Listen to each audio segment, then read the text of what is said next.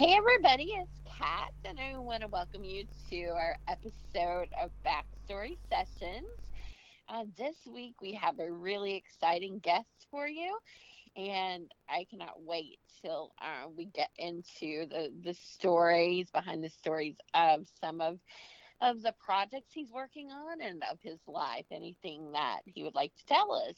Um, so today we have Rick Cosnett of uh, you may know him from Vampire Diaries, The Flash, Quantico, and uh, there are several others. And also, he's going to tell us about uh, the very latest project that's getting ready to come out. Uh, and so, our episode is about the stories behind the stories. So, uh, Rick, we want you to feel free just to tell us, you know, the things that maybe um, people know the facts kind of, but they don't always know like what's behind those, what led up to them. So that's what we're going to try to talk about with you today. And we want to welcome you to Backstory Sessions. Fantastic. Thank you, Kat. That sounds wonderfully dangerous. Great, because we like living on the edge. Um, so, do we? That'd be a great starting question. Do you like living on the edge? I mean, I, I have to as as an as an actor. You know, I hate saying that um, because it's it's um it really is. You know, one minute you're you're really just rags to riches to rags to riches. I mean, that's very dramatic coming from someone who's been very lived a very privileged life. Um, but you know, I think I do. I, I, I pretend not to, um, but I think the subconscious part of me just loves the, the thrill you know, which is one of the reasons why I think I'm always kind of just on time. You know, I love, I love to race. Um, I hate, I mean, I hate it. I absolutely hate it. But I think part of me must absolutely love the adrenaline, um, which is why, you know, I, I am a thrill seeker at heart. I think in another life, I would just have been wild and crazy. I have to constantly keep a lid, lid on myself. Wow. So, uh, who do you think you might have been in another life? Have you thought about I think, that? You know, some crazy poet who just lived fast and died young, who um, had, had lived a double life with a family and, and had affairs and speakeasies and yeah, I think that's who I probably was in in the most recent one anyway. Okay, you heard that here on Backstory Sessions. So, uh, so let's just uh, give a little bit of background because it is unusual. Um, at least from the most of the guests that we've had, you're the first that um you were born in Zimbabwe. Is that correct? Yes. Yeah. All right. I grew up. then, In, I grew up in Zimbabwe, actually. Oh, Um, right, yeah, So what, until- arts world like there? Did you have lots of opportunities to act and uh, be in Um, music? there's uh, my parents were actually uh, members of um, this music sort of uh, theater um, near near in, a, in that town near our hometown um, of Kadoma, and um, at the Campbell Theatre they they did a lot of productions. My dad was always the lead, my mom was always um, in the chorus. You know, amateur productions of like Gilbert and Sullivan. Kind of like community theater um, and i sort of really just actually fell in love there to uh, the very beginning um, you know, and my grandparents would play records, and I was a very magical little child dancing, you know, it was, you know, on the veranda the whole time. I mean, I did a, I did like Mrs. Tiggy Winkle for my whole family when I was about two and a half. It's a Beatrix Potter character who's actually an old washerwoman that's who's actually a hedgehog. Um, so you know nothing's really changed since then. I think it was sort of innate in me. Um, but you know there's also there's also so many um, artists in in zimbabwe of course who um, you know there's there's the reps theatre in, in harare. There's there's a lot of little things going on. But of course the infrastructure in the country um, you know during the white regime and then also uh, of uh, you know before Zimbabwe gained independence, and then also under Mugabe, it was kind of, you know, it's, I think it's been really difficult for people to to really truly thrive in their craft. Um, so yeah, um, but there's a lot to go into there. Sure. Well, so how long did you stay there? Um, so I, I left when I was 16, um, almost 17. I was a few months shy of 17 when we moved to Australia, and my whole family immigrated there. Um, it was sort of to do with the land uh, got repossessed by um, mostly by Mugabe. Um, and so we sort of left just before um, it sort of got really heated, and uh, maybe a month or so before. Um, and we relocated to Australia and sort of started again in Australia. Um, you know, and then I went to school there. I went to drama school in Australia, and um, I lived in Sydney after drama school for about six years before moving to Los Angeles. Yeah. Wow. So, um, what made you decide to come to Los Angeles? Well, I always, you know, I think I had this very naive plan as a young teen. I was just going to move to Hollywood, you know, um, after school, and thank goodness I didn't.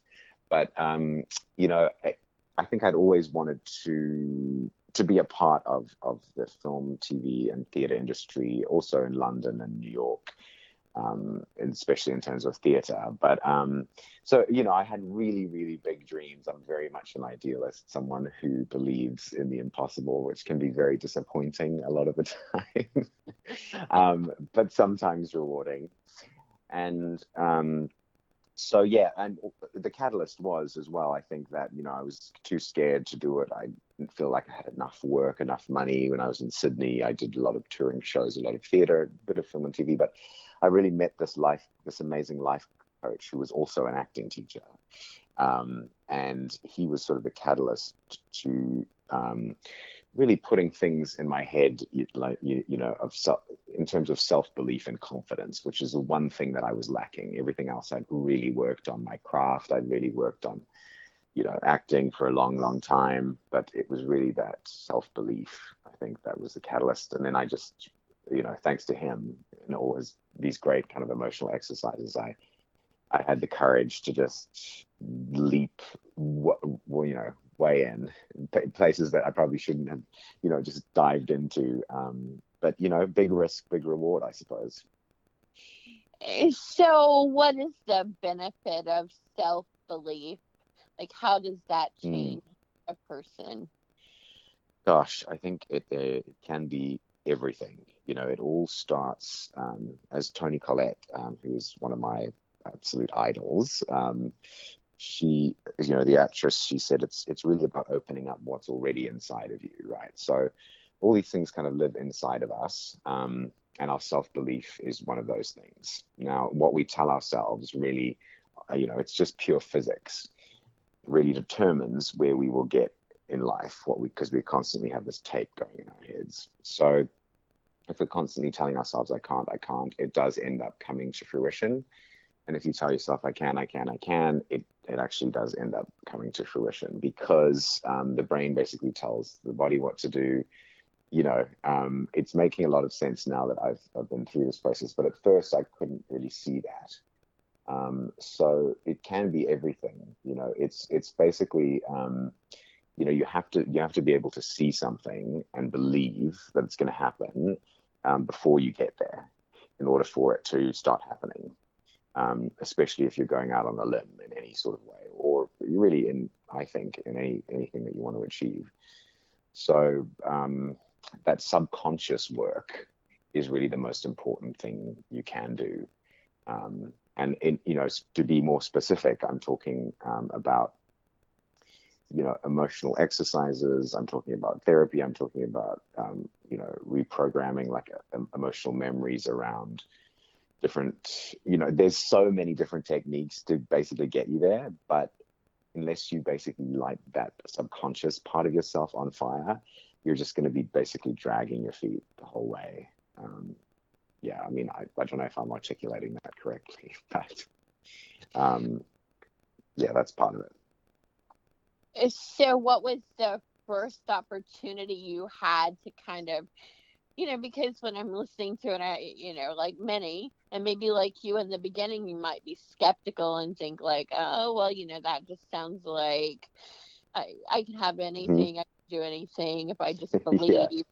yeah. yeah. Um, so, what was the first opportunity you had to like put it into place, put it into action, and see it like really is Mm-hmm. working out. I mean, I think auditions, you know, were definitely that for me. When the pressure's on, you know, and all those voices in your head just come swarming at you. Am I good enough? Um, you know, is am I? Who, says that other person is not better than than me? They're actually American. You know, I'm I'm trying to do the accent and um, you know all these kind of thoughts that's when it really counts because you need you need yourself as your bi- biggest cheerleader those, in those moments and for example like with the, uh, my vampire diaries audition i'd already got close to the last two for so many things including like the originals actually which was a spin-off series six months before that um, anyway I was going into the audition. I had those voices again saying, you know, you're gonna. It was a huge monologue, like, you know, you um, don't mess this up. You know, you better not mess this up. Oh my gosh, what if you do this? What if you do that? And I literally was in the car outside um, on Sunset Boulevard, and I just started screaming at this voice in my head. Um, you know, I mean, actors do a lot of crazy things to prepare, um, and I'm definitely guilty of that. But um, you know, screaming at this voice saying, "Get up!" You know, get get away from me, or you know, just absolutely went for it. And I literally felt this little voice kind of scuttle. I had this image of it scuttling really into the distance, into behind this little rock, into this little cave. And, you know, I walked upstairs. And then it was like, of course, I had to wait like 45 minutes. And I'm like, all right, don't come back, don't come back, don't come back. You know, keeping it at bay, keeping it at bay, keeping it at bay. Um, yeah, you know, in hindsight, I went in there. I was really relaxed. I did it once. I absolutely nailed it. Of course, I was like, "Do you want me to do it in a different accent? Can I do it a different way?" I was so prepared as well, which is obviously another thing. You know, it's not just the belief; it's it's it's everything that comes around with that. So all the preparation, I'd run it with like five different people, all these different coaches, like, um, you know, and then I still thought I hadn't done enough, um, of course, because I'm such a perfectionist. So no, they're like, no, no, no, that was great. That was great. You know, and I had to wait two weeks, but um, I ended up getting getting a role. Um, you know, but I think without that, for me anyway, it's you know, we we get weighed down by a lot of things that have happened to us in our childhood, things people have told us. Um, that can really hit our confidence. And I, I, when I say our, I just mean me because I can only speak from my own experience. Sure. Um, but um, yeah, that's basically how one of the examples of, of how it's helped me. So, was Vampire Diaries getting that role? Was was that the first big break, or Yeah, definitely. Um, it was. I'd done pilots before in the US that didn't uh, end up going. I'd done um, little parts here and there in films, um, things, commercials, and then yeah, I started getting really close to a lot of TV series, and then um, yeah, The Vampire Diaries was my first big US role. and so what kind of doors did that open after, if any? it was it was really you know it had it was really at the height of its popularity and so i was really lucky to jump on it when i did um, because of the fandom i suppose that came along with it um, and so i was able to kind of travel around the world doing these little comic cons um, i think probably people at cw at the network and warner brothers you know could see that i could you know really hold my own um, they kept me on. I was supposed to do one episode. I did six, and then ended up doing twelve. And then um, as soon as I died on that, um, I, you know, my my neck. I think my third audition after that, like a week later, was was one one of them was for the Flash. And so, you know, I think I'd put in the hard yards as well with that particular casting director and with the network. And so, um, you know, it was all kind of um, looking very serendipitous. Um, so then, and then, and then I became a regular on the Flash right after that. So, yeah. So, what's it like playing a character that dies? It's it's really bittersweet, you know. Um, I always said I, I dreamed of dying dramatically on television.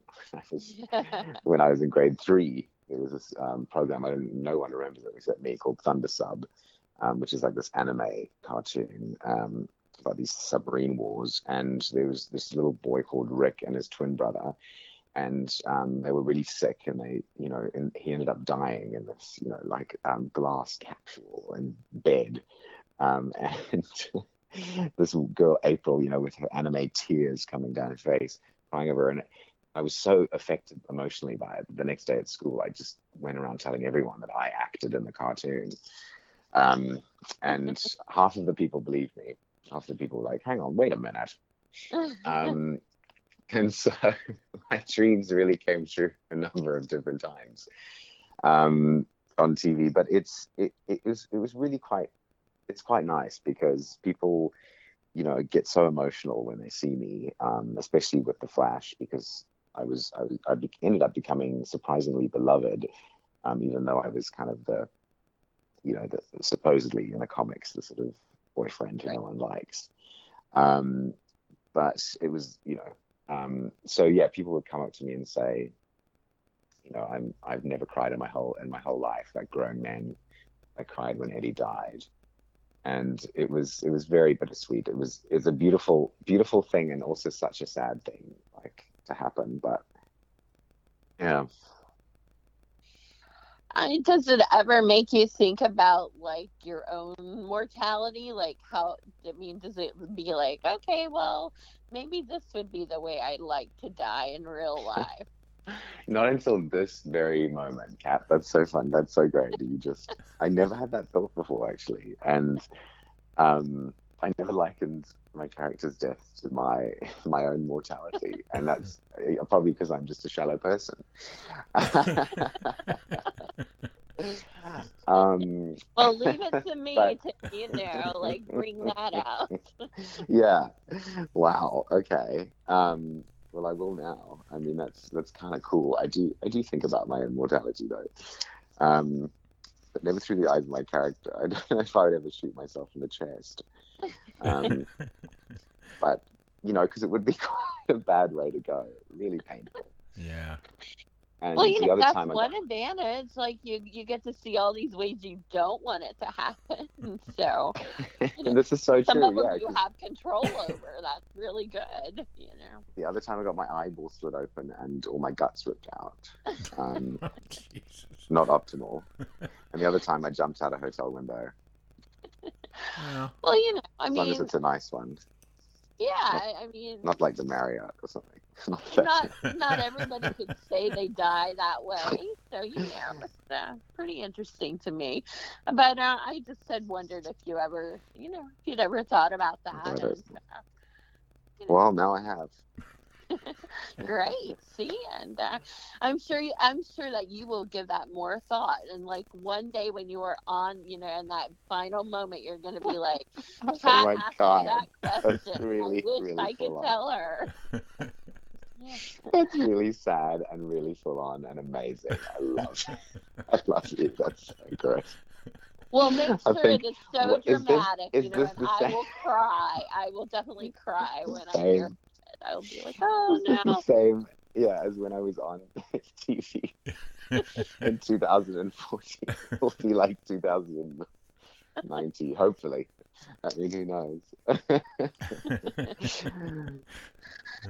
so, besides dying, you know, what is it about a character? You know, why do you like doing this? Um, mm you must get attached to the role, like when you've played it in a series, especially. Um, yeah, yeah. I mean, I mean, you know, I do it because I just have this kind of like um, frenzy, this crazy, just crazy love of of being of telling stories. You know, this crazy love of like m- my imagination and letting other people see that. You know, for some reason, it's just so. I have such a deep love of it. I mean, um, and creating a human being, uh, you know, who has all the workings of you know that's what I aim for at least to to create almost like another human soul you know who who has all the same feelings and thoughts and and and and, and terrible shortcomings and and all the rest of it. Not that Eddie had very many shortcomings, which was what was so lovely about playing him too. Um, you know, is that he was sort of everything I think my dad always want me, wanted me to be. um, you know, he's what you you want, want people to be. He's what you want your child to grow up and be. Very able, very um, sane.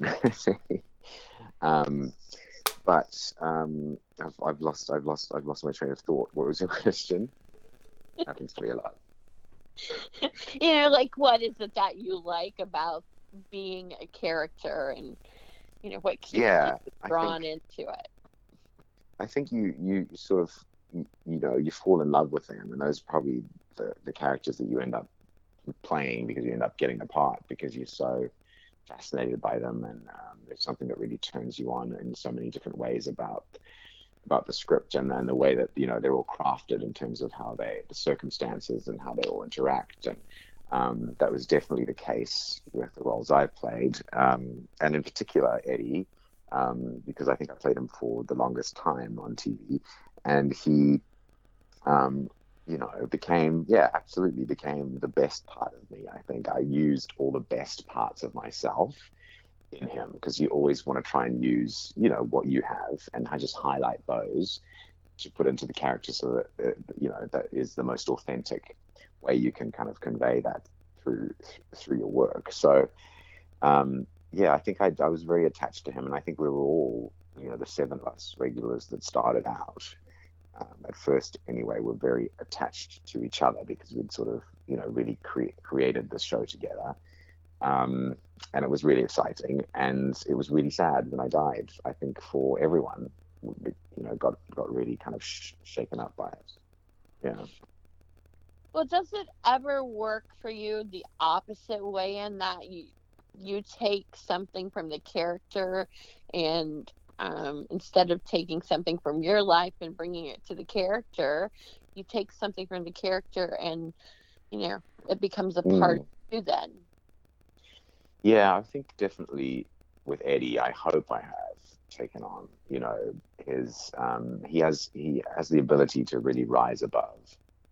Um, you know, rise above things and always take the higher ground. Um, and be that person who I suppose is always connected and centered to their what would I you know my one of my therapists would call I sound like an absolute crazy person because I am um, one of the people at the facility um, my my core you know his core self his core self which is everything that's sort of underneath all your conditioning and um, uh, you know your you know your all, everything that's good and connected in the world. Yeah. So I definitely have become a lot more grounded I think over the years as much as I you know Would you would you Well- say would you say you became more grounded because of the roles that you played and the things that you took from them, or just because you're getting older and you know you kind of go through what you go through when you're younger, and then as time goes on, you sort of mellow out and figure out what's you know? Yeah, Matt, I think it's I think it's definitely a combination of those things. I think I've taken um, you know, I my brain does work in some really good ways in terms of, you know, taking the good um the good experiences and and definitely learning and optimizing. My brain likes to optimize my experience of life, I think. Um, so, you know, because our neurons are so, you know, um, Yeah. elastic. And and so I think I've, yeah, I think I have, and I think it's also definitely an age thing um, that you start to realize what's actually important because you get kind of thrashed over and over again Sure. by life. yeah Um, and also, I think it's a matter of the fact, that, you know, that I've also tried really hard to do a lot of my own work in terms of transcendental meditation, which I'm doing for years now. Um, you know, life coaching, um, just trying to get my bloody act together um, in a lot of different ways in terms of using my own natural energy, um, being true to who I am, making sure that I, um, you know, don't have any sort of blocks as well. right Um, so I think it's been a combination of all three, definitely. And, and I only really, the only way to gauge it sometimes is when you have a really bad day. And then I sort of think, oh my gosh, I used to have these days all the time, you know. Now it's sort of once in a while. yeah So, yeah. So, um, before we get into your latest project that's just getting ready to um, to come out, um, the pandemic. Uh, some of our guests, you know, said that to them it's been, uh, but you know, a horrible time, like on a humanity level of you know loss of life and all the things like that. But Mm. um, that on some uh, personal level, it's been a time that they really reflected and refined their skills and know, done a lot of soul searching. So, what's it kind of been like for you? Yeah, it was. Um, it was kind of, um, you know, I mean, it's obviously been such a terrible tragedy, and for me personally, um, you know, I think having to just stop everything was um, was really in- an interesting interesting journey because um, I'd also luckily I just started this kind of um, life coaching course, um, which is was more just around like your mindset around money and abundance. And I started this abundance meditation as well. Um, so, and I was also on a cleanse. Oh my gosh, this is hilarious listening to myself back. oh, this is so funny. It's really like very existential. Um, and Well, we so, love humor there. and so, yeah. With those two things in place, as it sort of started, to be honest, I was motivated to be really healthy and just kind of focus of um, and just go. I sort of went into back into boarding school survival mode. Just because I went to boarding school when I was 12 and I was such a mummy's boy, and um, you know we got bullied and all the rest of it. Uh, and so I think I was just kind of on this little trip. You know, looking back on it though, I um, put a lot of things in place. I think I made a lot of life changes that I wouldn't have made um, had I had the distractions um, of of everyday, you know, normal life.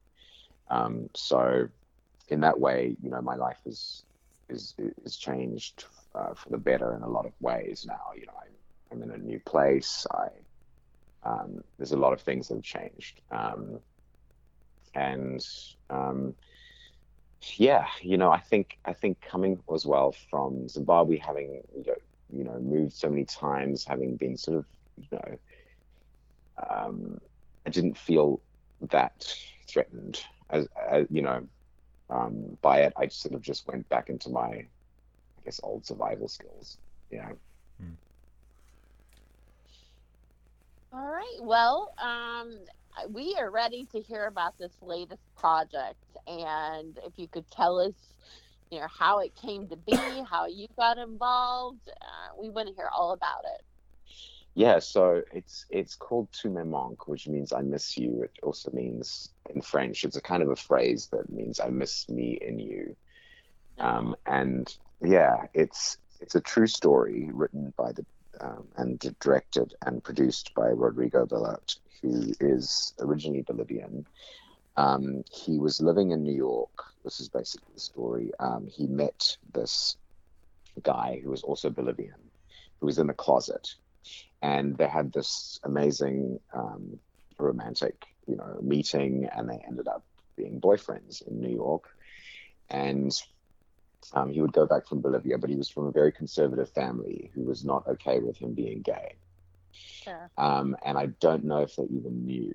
Um, so then what ha- eventually ended up happening was his boyfriend ended up committing suicide because he was he was so kind of torn and unhappy. And then once um, on Facebook Messenger, his dad um, back in Bolivia ended up contacting um, the boyfriend in New York on Facebook Messenger one day, and they ended up FaceTiming and had this crazy exchange, really emotional, heated, and what ended up what ends up happening, and I you know I won't obviously I don't know how to give a premise without giving it all away, but I'm trying. Um, so he um, the the dad from Bolivia basically comes back to New York to to try and understand what his son was going through. And um, it's a really beautiful, really heartfelt, very hilarious uh, movie. which actually got 100% on Rotten Tomatoes. It was also the um, official selection of Bolivia to the to the Oscars. Um, so it started as a play in Bolivia, and um, all these actors, all these male actors, were in this play about of this exact story that I'm telling you, um, and um, gradually, unbeknownst to the director, you know, what started happening because they started telling him was that people in the cast started coming out as gay. Um, the, the people that were gay started started feeling okay to say something, and it sort of sparked this movement of sort of telling the truth um, in Bolivia, really, where you know it is still very taboo, and um, you know that is also documented in the film. So the film also follows how the play. Um, it's very very cleverly done. Um, there's three different actors that play one character, um, so it just really hits you um, on a really subconscious level, uh, you know, I was sitting in a, the first screening of it in Hollywood, and I just was an absolute mess. Um, you know, I was, I, I really was. It, it, really is a very powerful film, and it also, you know, I, I actually, you know, I've been gay, obviously born gay, you know, because that's how it works, but um, I sort of decided to tell people who um, apparently didn't know when I was 19. Um, but then I didn't really say anything when I got into the industry over here because I just had, you know, managers and agents and publicists trying to do the do the, their best by me and just ask me what do you want to do about it, you know, because um, it is still a thing in Hollywood now, obviously less so than it was 10 years ago when I arrived. But um, you know, so anyway, I, I came out on my Instagram like a year ago because I realized that I was kind of lying by omission. Um, and it sort of coincided with this film coming out too. So, you know, we've had screening for the Academy members, uh, Q and A's afterwards. And I would just, I just felt really free to speak up and say, you know, hey, this is my experience. Um, this is my experience of Hollywood. Um, I'm ready to just, you know, just just be myself um, and and let it you know not be an issue obviously years down the line. Um, and you know feeling emboldened i suppose by you know all the social change that's happening in our um, society and hoping to be a part of, of all of that good positive change.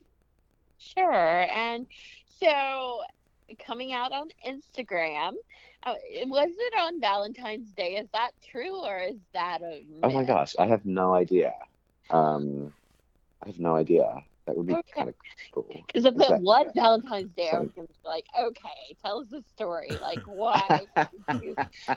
yeah, I had a bad breakup and I was like, choose... I need some attention. yeah, why did you choose Instagram? Like, what, um, you know, well, I think that way? Because, um, because I realized, like, um, I, I didn't want it to be a big deal, you know, and so like I didn't want it to be like an organized interview or anything, and I was just kind of feeling the spirit of truth that day, right? Um, and was just like, actually, you know, I was I was to be honest, I was trying to think like, what is holding me back? What is? I felt very stuck in the mud. I felt very creatively kind of, um, and I was like, wow, that's been that's a thing, you know, that I that that I always kind of hide it on on on Instagram and in interviews. Um, and I thought, wouldn't it be interesting if I just let go? Um, so I did, and then I forgot about it and wake, woke up the next morning, and my sister texted me and said, "Making headlines." Dot dot dot. I was like, "What?" And then you know, it was just got picked up with story all over the world. Really, I mean, Anderson Cooper was saying my name it was very bizarre. And I was like, wow, I didn't know people actually cared about me. Cool. Um, you know, I was like, and also to some of my friends, it was hilarious because I got, got this like ticker tape parade for coming out like, like, you know, however many years after I actually came out. So They were like, wow, we're so shocked. Um, this is such big news. Uh, but um, yeah, it was there was a thing, and I think you know underlying it all as well, what I did realize was that it was some element of shame connected to it. Otherwise, why wouldn't I have said it something before? You know, mm. um, and there should never be. for the way that you Mother Nature made you. Like there should never ever be any kind of any kind of shame around that. And I, you know, I realized that it just wasn't worth it. Yeah. And I hope people are really listening to you say that. Um, and I hope they're internalizing that message because that's so yeah, important. so do I. Because um, yeah, thanks for saying that, Kat. It's it is important. We don't realize how many people are in all sorts of different situations. Um, you know, in terms of being gay or uh, being in the closet, and you know, it's so important. It's such a beautiful thing. It's basically, you know, and it's also just a lot of people stifle their um, their mannerisms because I know I did. Um, you know, throughout my life trying to be more straight, trying to be more X, Y, and Z. And it's very damaging what other children can say to you or your parents or and the fact is that like you have all this awesome, beautiful energy and it's all natural, you know, and it, a lot of the time with anywhere with gay guys, it tends to be like, you know, they just want to like express themselves and dance and like, you know, have a good like time, especially as children. And I think um, it's really great that now you're obviously seeing that embraced a little bit more. But um, it's a it's a beautiful thing, and, and people should know out there if they are feeling a certain way about being gay that it is a beautiful thing, and we all, no matter what your orientation is, you know, um, it is beautiful. Well, Matt and I, uh, you know, we write plays. That's how we kind of met. This, we we write together and so forth. Podcast, Fabulous, such. But um, you know, so amazing. this kind of Mhm. um, it, it brings up a question that we've discussed a lot. Um, if if um, before you had come out, um, you were deeply in love with someone, and um, he he was he he wanted to be with you but let's say his family was conservative or you know whatever like it was not accepted and it might have harmed his career. Um you know would you have been willing to stay in a kind of closeted relationship with that person because you love them so much um but they're kind of embarrassed of you because of the way society they feel society would react. Wow, Kat, that is such a good question. That's such a good question. Um, I think That's two for me today. Two it's, uh, you better catch up, Matt. Two one, and I know I'm squirming. Um, you know, I think what does Miriam Margolyes call it? Crackling. The crackling. um, what a legend she is. Um, but you know, I think, uh, yeah, let's be honest here. I, you know, I, I would because I'm such a sort of crazy romantic, and I, I, I never really take care of myself enough. But I've learned to. I've learned to now. So I think, you know, in essence, um, obviously it would depend um, situation to situation, but I'm not going to dodge the question like that.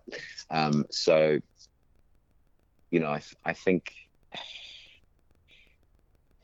it's such a hard situation because, you know, you can definitely see their pr- predicament. Their predicament is that these people probably gen- genuinely may not um, accept them for who they are, and that's very tough when it is your parent. Um, or if it's a career that you want to go into. Right. Um, I think that there are also a lot of false fears involved, um, no matter what the situation is. Sometimes, yes, they are well founded, but a lot of the time it is a false fear that if you don't, they're not going to love you, which in a lot of cases is not actually the case. It's just really going to be very uncomfortable. Um, at first, it's going to be shocking at first. Um, but at the end of the day, as well, I think I would be trying to push that person if I was genuinely in love with them. I, I would actually be trying to make them see that the truth, you know, is really the only way forward. And if someone doesn't love you for that truth, then it's really unfortunate. Um, because I don't know if I could live my whole life that way. Um, but if I, you know, love can do some amazing things, and it's such a beautiful, wonderful thing, and it's not something that you would want to run away from either. You know, um, I would want to play it day by day and take it step by step um, and just try my best and and kind of see you know if I could do anything and if if not you know I guess you have to really be in the bloody moment for that one, don't you? Yeah. I will see. I'm the romantic, and, and my answer is very was very similar to yours. So I'm, Yeah. I, I get I get that part of it, but uh, I can see where, you know, others would say that absolutely. You know, if, if someone's not ready to like, you know, introduce me to the world as their significant other or whatever, then. Uh, you know, I'm not, I'm not going to be devalued. Uh, is the way they might look at it. Yeah, right, exactly. And also coming along with that is sometimes it's not always just about you, right? It's about it's about what they what else they've got going on, which I a lot of times is hard. I, I find people say that to me a lot. It might not be all about you. Yeah, that's funny. I don't know. You're pretty interesting, you know. Like I Uh. off all my characters. Like so, when I read, you know, when I knew like you were gonna be the guest and uh, you die all these times, I was like, you know, this is gonna be just the greatest um, interview. So I was so excited to, to get to do it. Oh, that's so good. And I'm always, right, Matt. Yeah. Here's your chance. Here's your big question. What do you got? I'm always like, uh, oh, can't you just write a nice play where no one dies and you know there isn't like Oh, so yeah. much controversy or whatever. Yeah. so um, so you this film uh is out now or it's coming out or Yeah, it's out in the US um, on video on demand um, and also on certain other platforms, I believe on iTunes um, and I also believe on Amazon. Um, that's what, anyway, I did, re- I did read that. Uh, and uh, and it's coming out internationally in I think a few months, and I think in October it might be out on HBO Max. awesome. Um, so anyway, it's on its way out in the rest of the world, and it's uh, it's out um, in the US. It's available in the US. this sounds pretty interesting. I'll have to check that out. Um, Yeah, Yeah. Tu Me Manques. It's it's got um, Rossy de Palma, who's a huge um, huge star in Spain, mhm. um, and she's a fashion icon. Um, she's been in a lot of Pedro Almodovar films with Penelope Cruz, and um, and then um, Oscar Martinez, who actually won Best Actor at the Venice Film Festival, and he's a big um, actor from Bolivia. Wow. So what's it? I mean, do you do you get starstruck uh, working with some of these people, or Well, I did with Rossy de Palma, yes, because she had just done a film with Toni Collette called Madame.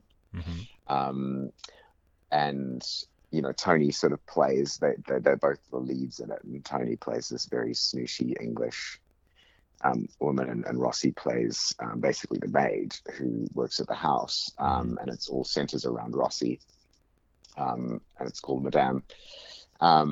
And so she'd just come from filming that. And I was like touching Rossy de Palma, who just touched Toni Collette. This that sounds really creepy. I, um, which which I am when it comes to Toni Collette. Uh, make no mistake. I mean, I nearly met her three times, and I've actually run away every single time because I'm like, this is not this is not right. This is not right. I'm too nervous. um, so, so what? So, So- when when you Yeah. actually met her, was that like a? Uh, was it what you thought it would be? I mean, some people say when they meet their idols, it's kind of like, you know.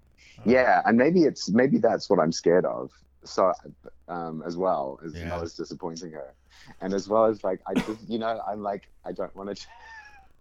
coming out now. Yeah. Oh my gosh, you guys, look what you've done. You're better than Oprah. Uh, you know, I I think uh, you know I've just I've always just wanted to like be her friend. yeah.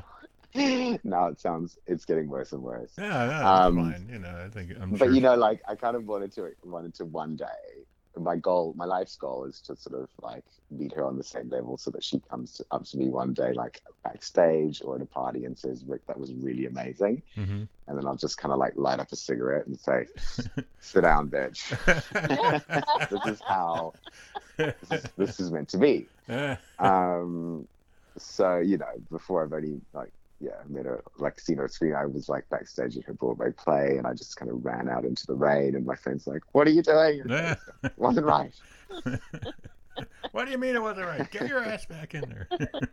Yeah, he's like, Uh, you only got the one life, girl. It's like, yeah, exactly. you, you're not going to live forever. you know? Right, right. How many chances do you get, right? There's time. There's still time. Yeah. Okay. Right. Um, so have you, I mean, I know you've been on a lot of different sets and done a lot of different things. Have you had any bad experiences? Like people, you know, you hear always hear horror stories about directors and, you know, Yeah. Well, I mean, I I think I've I've been quite quite lucky in a sense that like in the sense that I'm always so fucking grateful when I'm on set. Like I remember on the Vampire Diaries, right. one of the ADs was always like he's like, you know, calls first team and he's like, Oh, there it is. The Australians always the first on their marks. we don't want to be sent home. Like, we just want to stay, please. Um, so, you know, like I just, I'm always so appreciative. Like, I- I'm like, I can't believe I'm here, and there's so many people to help me, Right. you know, through this journey. All I have to do is concentrate on acting right now, which you know is just such a beautiful, wonderful thing to, to be able to do. Um, so I think I've been, I've been lucky in that sense that I've always felt really comfortable. Um, in myself on a set because I think I've been so grateful, and I am very grateful for that now that I'm saying it. Sure. Um, but you know, I've also I've seen other people be in a place where the you know when the pressure's on and they're just kind of feeling a certain way, and they can be a bit of a nightmare Right. um, to to be around on set. Um, and I feel sorry for them because they are having a terrible time, and they're you know they're just seeing red, you know, and they can't um, Yeah. you know they're just having a tough time you know with everything. And, and then of course the work and everything is kind of hard to do which i have definitely in auditions. I have a tough time in a lot of different areas when i get stressed. And my little sister can attest to this. When we were living together and i was going through you know before the vampire diaries and then when i was on it as well like auditioning for other stuff and and just you know behaving like an absolute lunatic because I was so I was under so much pressure and stress, you know, like oh my god. Yeah, Um, and she was like, "Oh God," eye roll, you know. Um, but luck, been lucky that on set I'm a very good little boy, you know. Yeah. Um, my so, uh, what is next for you? I mean, what do you got? What else you got going on? So right now I'm doing this, uh, developing this TV show, um, and it's called Jill and Sue. hmm And my friend Adam and I have been playing these two characters, Jill and Sue, um, who are these women from Johannesburg, South Africa, who have moved to the harbour front in Sydney, one of the most expensive suburbs called Vaucluse. uh Um, and they're re- very rich, old money. And Jill, who I play, is very conservative Anglican. Um, she's her her husband Clive is always on business in Singapore, and her twins Charlotte and Charles have just left home, and she's left all alone with the the golden retriever. And she's very and and Sue um, lives next door, um, and she's also from South Africa, but she's Jewish and completely outrageous. Um, and she sort of comes along the lawn with a half a glass of white wine one afternoon. hmm the whole thing ensued. Um, uh, you know, the whole story ensued. So what we basically came up with to start with was this Instagram called at the Vaucluse Daily, so where they basically report on the petty goings on in the suburb of Vaucluse every day. Um, very characteristic of white uh, entitled South Africans um, protecting their waterfront properties. Um, and so there are a lot of ex South Africans in Australia, um, so people can very much relate to it. Right. And it's become a little bit of a cult um, following in Sydney, um, especially right now. Um, so you know we're in talks with people, and um, but the the saga continues daily on at the Vaucluse Daily. Um, so that's what I'm doing, and we're also getting all this kind of technology because we basically have um, filters over our faces that kind of turn us into these women, Ah, I was gonna ask. and then everything that. from the neck, yeah, everything from the neck down is is our own, and there's a lot of fa- crazy fashion in it as well. Mhm. Um, I am, you know, so anyway, um, that's what's happening at the moment. It's really, really fun. Um, It's, it's, it's, uh, yeah, it's it's fun to see people just absolutely loving Sue Yeah. as much as we do, because it used to be something that we always did. Um, you know, my friend Sophie is in, involved with it too. Like, uh, you know, with friends, and we would just have people crying on the floor. Um, and then we've been wanting to do something for it for a very long time. So that was also something that lockdown actually um, came from lockdown is that Adam and I started that um, in. July last year. Um, and then yeah, I've got I've got another thing in the pipeline which I actually am not supposed to talk about, um, which I'm excited about. So hopefully filming that mid to late summer. What was that um, again? Can, I'm sorry, we had a little. Oh no, did you get cut off? I Yeah. couldn't. I can't say anything about it anyway. Oh, okay, that's fine. That's fine. Um, yeah. So, is there one role that you're dying to do? Yeah, um, definitely. Um, I always, always wanted to play Richard the Lionheart, Richard the First Oh, wow. Um, I think it's a really interesting story, um, and they're basically sort of fighting over the Holy Land, actually, which is almost like the Gaza Strip and Right. um, Jerusalem. Uh, you know, back in in in 1100. Um, and it's just a, a story that really just you know resonated with me since I was really, really, really, really little. It was the first dream I ever had. Um, I also really want to play a Zimbabwean um, farmer, hmm um, and so I have a script as well that we've done around that. Um, and yeah, I mean, we could be here all day. Yeah, things yeah. I want to do, but one of them is HBO. I, I'm just, I'm so obsessed with HBO right now. I mean, from Succession to like Enlightened to now the Mare of Easttown. Right. Um, oh, it's the art for me. Yeah. Would you so um series wise on TV anything that you would really like to do with that? I mean, I know you're on Flash and I know Vampire Diaries and stuff, but hmm hmm like would you Um, like a yeah, show like I would Friends really love something? to be. I really love to. Oh yeah, I really love to be on a multicam Yeah. comedy for sure. I know that Mom is just ending, I think, tonight, and I love Allison Oh, yeah. so much. Yes. Best person ever. Yeah. And um, I would absolutely love to be on one of those. And I did a I did a pilot for one actually um, some years ago called Miseducation, which was really fun with Mo Gaffney and Dan Castellaneta, who's the um, voice of Homer Simpson. hmm Um, it was so much fun, and you get to work kind of normal hours Monday through Friday, and you have this amazing show at the end of on Friday night in front of a live audience. And I absolutely love theatre, so Yeah. um, that would be a dream come true. And then I'd also love to be on something nice and edgy and quirky and funny like Search Party. Um, I, I absolutely love Search Party, Yeah, yeah. which is now on HBO Max, um, but it's a TBS, I think, originally. Um, Yeah. Yeah, I think it's so succinct. It's so it says so much, Hmm. and yeah, very true to, cool. millennials in New York these days. Yeah. So uh, you've traveled around a lot, all over the world, and uh, lived in the. Have you lived in New York? Did you say? Yeah, I have actually. I, I lived there for about nine months Oh, okay. uh, back in 2016. And Yeah, now, now you're in LA. yeah. And so living, actually living on the edge out there, you know, San Andreas and all that. Yeah, that's right. That's right. Oh my gosh! Don't remind. Keep that there. There it is. yeah. Reminding me again of Tying it all together. mortality, which I love to ignore things. That's because I'm a British colonial. Yeah. Oh, Yep. funny. all right. I know it's terrible. True. So we are approaching an hour, and I know you have some things that you would have to get on to, but uh, any last thoughts you want to share with us? I'm, I mean, I would like to know now all about your lives, all about your backstories. I could see. Oh wow.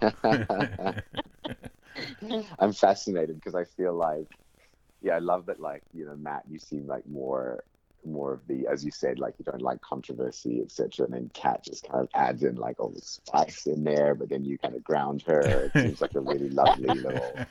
yeah, I'm Partnership. constantly talking her off the off the ledge, you know. But yeah, you're basically Jill and she's Sue. this is how it's on our show. It's why it's so lovely to have that foil, like Yeah. we had on the on the yeah yeah.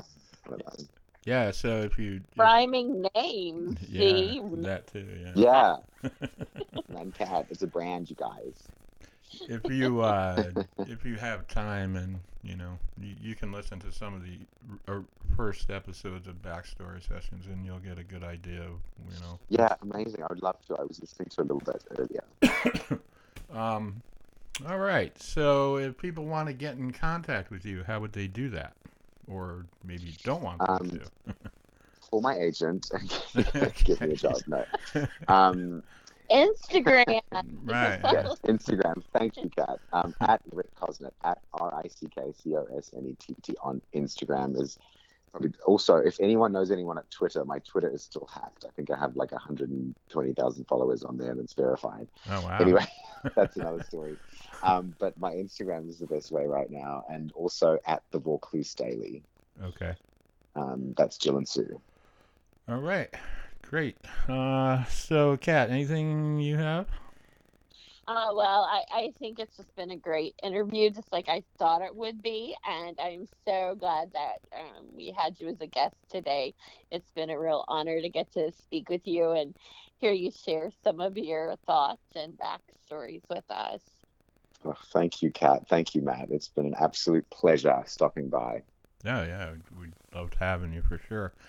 Uh, so I will give my little spiel here, and then we will call it a day. But uh, if you have any questions, concerns, comments, or criticisms, please send the criticisms to Kat because she loves those things.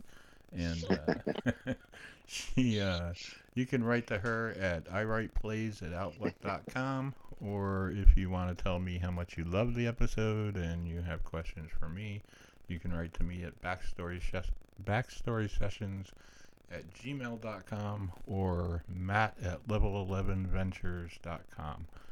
And with that, we thank you again, Rick, for being here. It's been a pleasure. Uh, you know, you gave us some Thanks, guys. Great really fun. insights, and uh, you know, a lot of the Yeah, things, a lot of the spilled things that, the tea.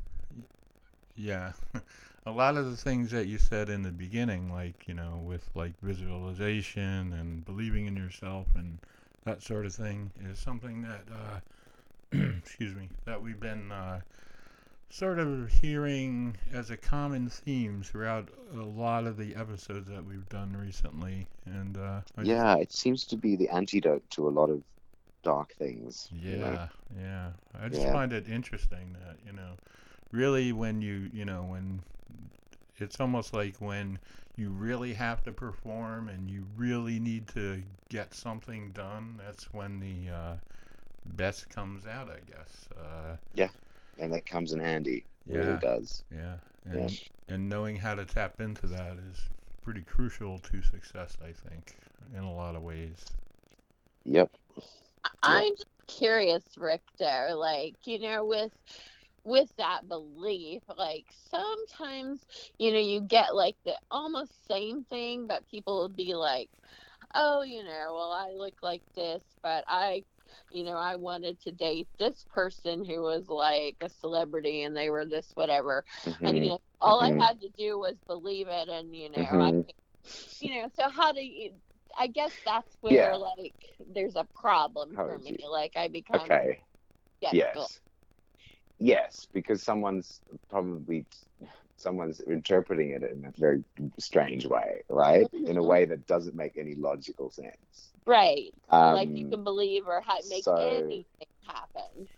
yeah you know it's it's used for things that you want to achieve i mean i, I don't know if that's something maybe that's an achievement um, but it's it's you know it's used for um think you know the if you want to put in like X amount of, you know, you have to put an X amount of effort to get a certain outcome. I think it can really motivate you to get there if you can see it before it happens, because that's what ends up motivating you and giving you it's energy giving.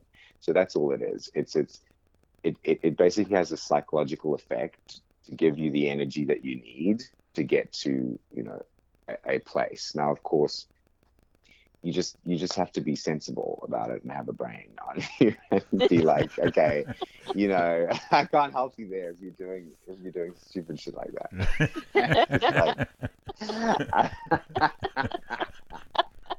Uh, that's hilarious. Yeah. yeah, well, it's been so fun having you. It really has. oh my gosh, you too, guys, you too. It's been so so fun.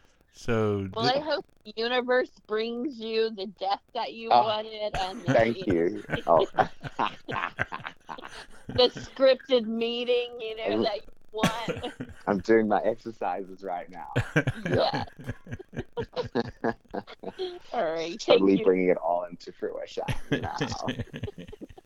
Uh, Thank you so much for being our guest. I really appreciate it. My pleasure, you guys. You you guys are amazing. right. Have a lovely, lovely afternoon. you too, Rick. All Thank right. you very much. Okay. Bye bye. Cheers.